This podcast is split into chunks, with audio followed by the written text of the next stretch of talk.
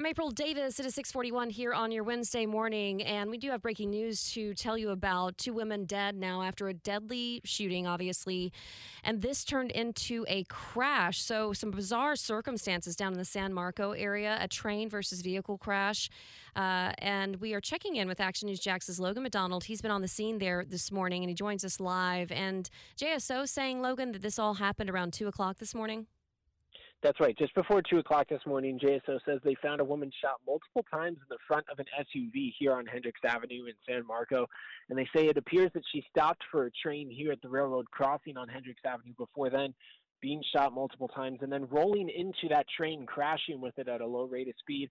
And they say they later also found another woman outside of that vehicle with gunshot wounds herself. JSO confirming that both of those women have been pronounced dead after this incident. The Jacksonville Sheriff's Office says right now they're still on scene investigating, trying to get evidence. We could see them right now taking photos of evidence markers on the ground just outside of that railroad crossing, where they also say that they've found shell casings here on scene. So the Jacksonville Sheriff's Office finding some evidence already, uh, but they did say they're waiting for some businesses to open who may have some surveillance video that captured the incident as well.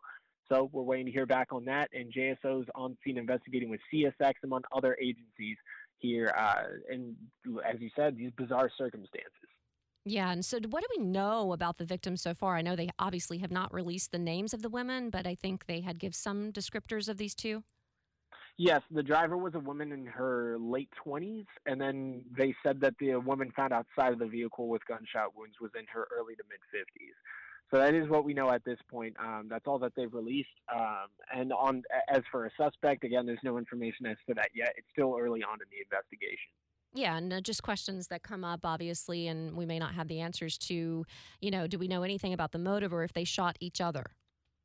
No, so that's at this point the Jacksonville Sheriff's Office. They said it's not even clear if it was a drive-by sort of incident. A car drove up and shot into that vehicle and then veered off. If it was someone walking by, if they shot each other. There's not really any indication as to what actually happened here still. So the Jacksonville Sheriff's Office still trying to find exactly the circumstances leading up to this incident. Yeah, this happening less than five hours ago. So thank you for being there on the scene and bringing us what you do know. Logan MacDonald with Action News Jax this morning. We'll check back in with you throughout the morning. WOKV News Time is 644.